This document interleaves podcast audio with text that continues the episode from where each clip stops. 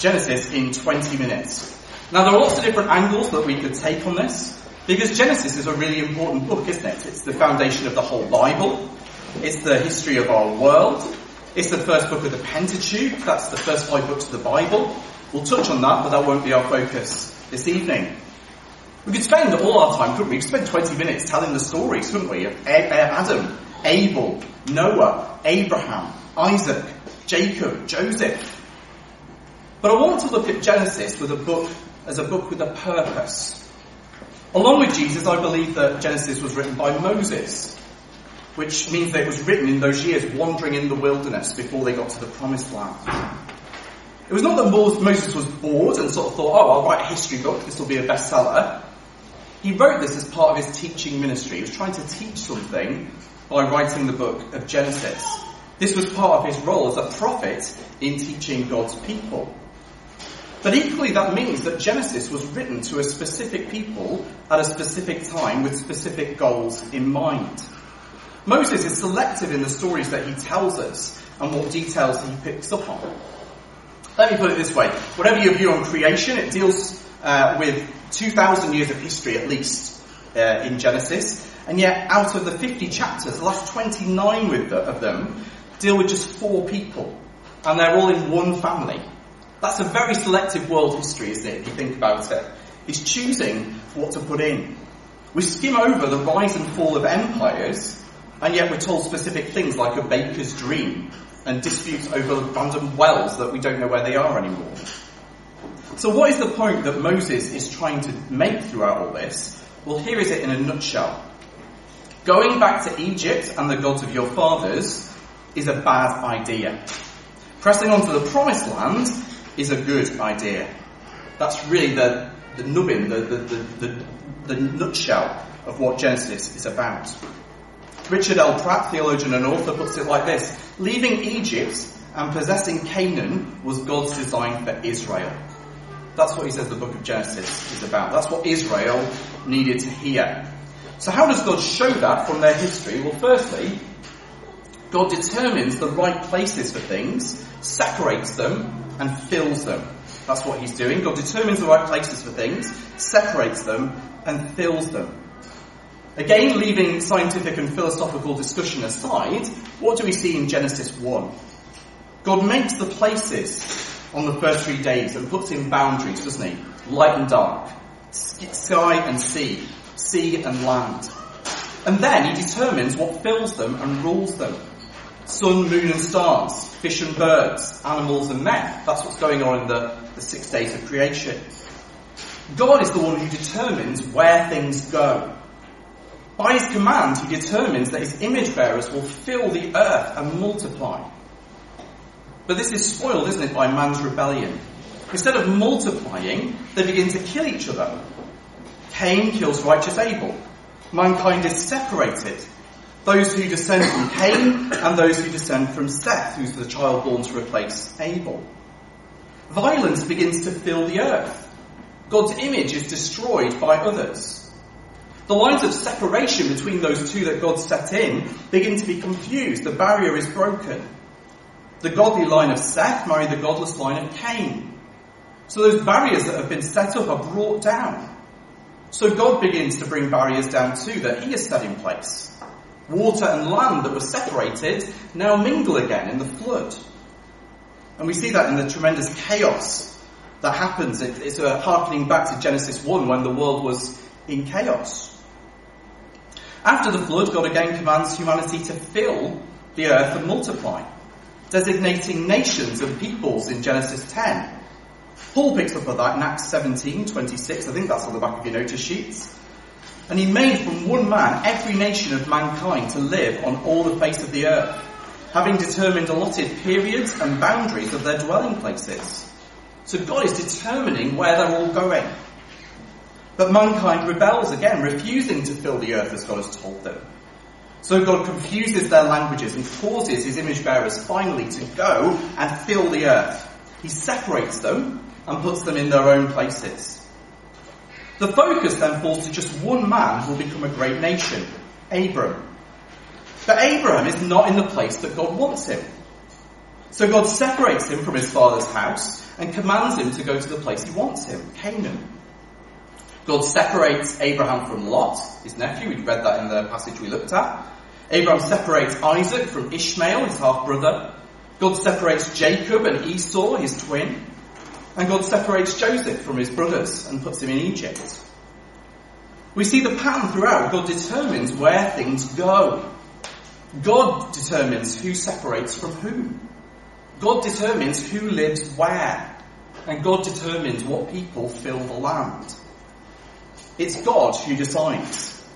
So if God tells you to go, then you go. If God promises you a land, you believe his promises. Abraham did, didn't he? He told them to go and he went. An example of faith. But the Israelites in the wilderness wouldn't go, would they? They wouldn't possess the land. And we'll see next time what, what happens there. And look at Hebrews 3 and 4 if you want to find out what's going on. But God promises to make Abraham a promise that would turn the world around. And Abraham, as, as God makes this promise, is right to trust him. He promises Abraham three things really. A place, which is for a people who've been kicked out of Eden, they've not got a place anymore. A people, when giving birth is so hard, if you follow through Genesis, all the way through there are problems with childbirth, there are problems with women giving birth. But he promises him a numerous people. And blessing in the place of cursing. Those are the three things that he promises Abraham a people, a place, and blessing. But these are more than just a sort of fun lesson. They're actually a plan to remake the world. To put what went wrong in the fall right. And they were to trust in God's promises. That's what Abraham is famous for, isn't it? For trusting in God's promises, having faith. And we too must trust in God's plans. Because actually, for us now, God determines the position that we're in. We're in the place that we're in for a reason. He determines our place. It's almost an epilogue to the book, but in the, the end of Genesis 50, Joseph says this Do not fear, for am I in the place of God? As for you, you meant evil against me, but God meant it for good, to bring about that many people should be kept alive as they are today. One of the big lessons is that God had placed Joseph exactly where he wanted him, with a purpose. His brothers meant it for evil, but God had meant it to save lives. So God puts us where he places us. He puts us there for a reason. And for the Israelites, that meant e- uh, not Egypt, out of Egypt, into Canaan. For us, it's the position that God puts us in. So, he needs them to know that. The second thing that he needs them to know is that going back to Egypt means trouble. Going back to Egypt means trouble. All the three major patriarchs have a spell in a foreign land taking refuge. Abraham goes to Egypt because of the famine in Genesis 12 and then returns. Isaac goes to Philistia, the home of the Philistines, because of the famine in Genesis 26. But having been warned not to go to Egypt, he goes, he goes there and then returns. Jacob goes to Haran in Mesopotamia to flee his brother and then returns. And then towards the end of the book, the whole family of Jacob goes to Egypt for a famine, but the book ends without them returning. They don't fit the pattern yet. All the other patriarchs have returned, but the Israelites haven't returned as a people. It's like watching one of those annoying films that uh, finishes without actually finishing the story. You know what I mean? So you've got to watch the sequel because the actual end of the story is in the sequel. Well, that's what Genesis is like. The end of the story is actually further on. Egypt is a place of refuge for a while. Mary and, treat, Mary and Joseph treat it as such in the New Testament. But it's not a place to stay. And it's certainly not a place to go back to. Again and again, it's the one that God separates off that has the links with Egypt. So Lot in Genesis 13 that we saw picks the land to the east, which looked like the land of Egypt. Ishmael is the son of Hagar the Egyptian, who then settles near Egypt and marries an Egyptian. Esau marries two Hittites and then one of the daughters of Ishmael, the Egyptian, in all but name. There could be subtle digs as well at Egypt and its idolatry throughout the book. They served animal gods. You know, you've seen those pictures, haven't you, with sort of God, uh, the sort of human bodies but animal heads. Well, back in Genesis 3, it's an animal that Adam and Eve decide to listen to rather than God. And not just any animal, an animal that crawls in the dust. It's like a worm with scales, if you think about it, a snake. They choose to serve an animal over the living God. It's a one-off sin for them, but for the Egyptians, that's what they did every day, wasn't it? They worshipped animals instead of the living God. Egypt is also the place that Abraham believes he'll be killed in if he tells them that Sarah is uh, his wife rather than just being his half sister. Egypt is where an adulteress tries to entice Joseph, who refuses and is thrown in prison by the husband, even though he's innocent. Egypt is foretold as a place of slavery to, uh, to Abraham in Genesis 15. So I'll read that to you. Genesis 15, 13 to 15. Then the Lord said to Abraham, Know for certain that your offspring will be sojourners in a land that is not theirs, and will be servants there. They will be afflicted for 400 years, but I will bring judgment on that nation that they serve. And afterwards they shall come out with great possessions. As for you yourself, you shall go to your fathers in peace. You shall be buried at a good old age. And they shall come back here in the fourth generation, for the iniquity of the Amorites is not yet complete. So even in Genesis, God told Abraham that they would go to Egypt and they would return. But Egypt was not going to be a good place. They were going to be afflicted there. And Egypt is founded by a man called Egypt. He's actually called Mizraim, but that's what they call Egypt, so we call him Egypt. Egypt is a descendant of Ham, who is cursed by Noah after he exposes his father to the scorn of his brothers, quite literally exposes him. In fact, nearly all Israel's enemies come from Ham, including his firstborn son called Canaan, who is singled out for cursing, but more of that in a minute. Egypt, though, if you think about it there, is portrayed, if, if you think, as a not a very nice place. It is not a place that you want to go back to. And yet, don't we make the same sort of mistakes as New Testament believers? That's exactly where we find ourselves. Like the Israelites in the wilderness, we often drool over our past lives when it was easier, when life wasn't so hard, when uh, we, th- had things that we liked. Like the Israelites, we look back with rose-tinted glasses. There's a funny bit, isn't there, in Numbers 11.5 where it talks about them remembering the fish in Egypt that cost nothing, the cucumbers, the melons, the leeks, the onions and the garlic. When in fact they were in slavery and they were being beaten daily and afflicted. And they're looking back they thinking, oh, we should go back. It was amazing. But we do the same, don't we? But Israel was not to go back to Egypt. They were not to attempt to go back to their old lives, and neither are we. Hebrews again tells us not to be like that wilderness generation, but to seek to enter God's rest. And that's our last point. We must press on to the promised land. There will be battles to be fought, but it's not enough just to leave Egypt. We must press on to take hold of the promised land, take hold of the rest that is promised in the promised land. The book of Genesis ends like this Genesis 50, 24 to 26. And Joseph said to his brothers, I'm about to die, but God will visit you and bring you up out of this land the land he swore to Abraham, to Isaac, and to Jacob.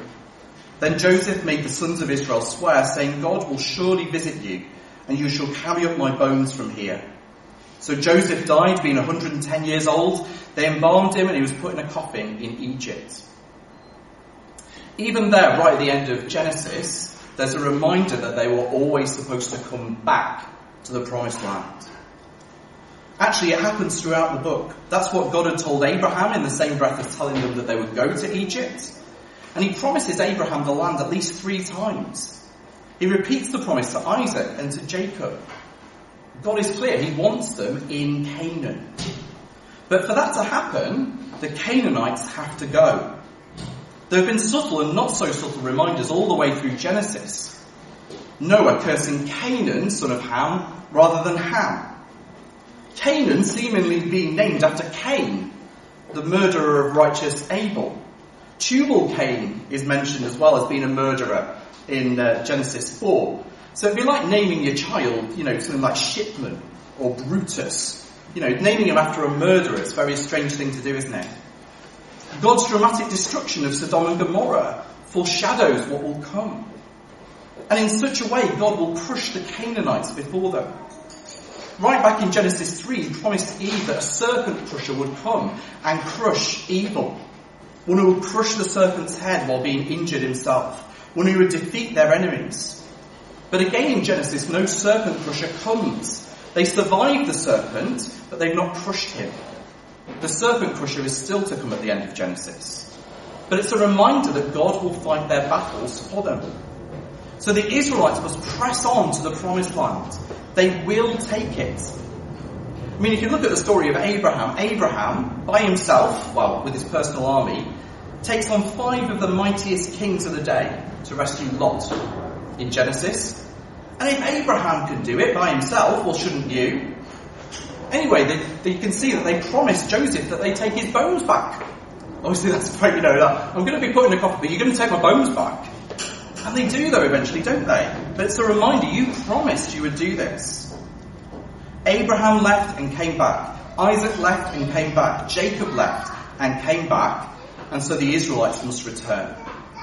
Staying in the wilderness is not an option. They must press on. And Genesis is there to show them that that is the right choice. And the same is true for us. We await a promised land, don't we? The same land or city that we're told Abraham was truly looking for in Hebrews 11, whose designer and builder is God. The heavenly country, the eternal city of Melchizedek, the priest king, the king of peace, the king of righteousness, who mysteriously foreshadows Christ in Genesis as king of the earthly Jerusalem, just called Salem in those days, who interestingly shares bread and wine with Abraham. That's another interesting detail, isn't it?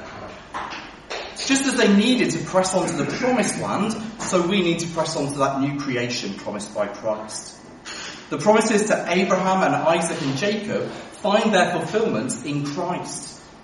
And so he is the one who can promise us a new Eden, a true Sabbath rest, like the one foreshadowed in the seventh day in Genesis 2 when God rested. Hebrews 4 speaks of us as having entered that rest by faith. So Hebrews 4 3, for we who believe have entered that rest.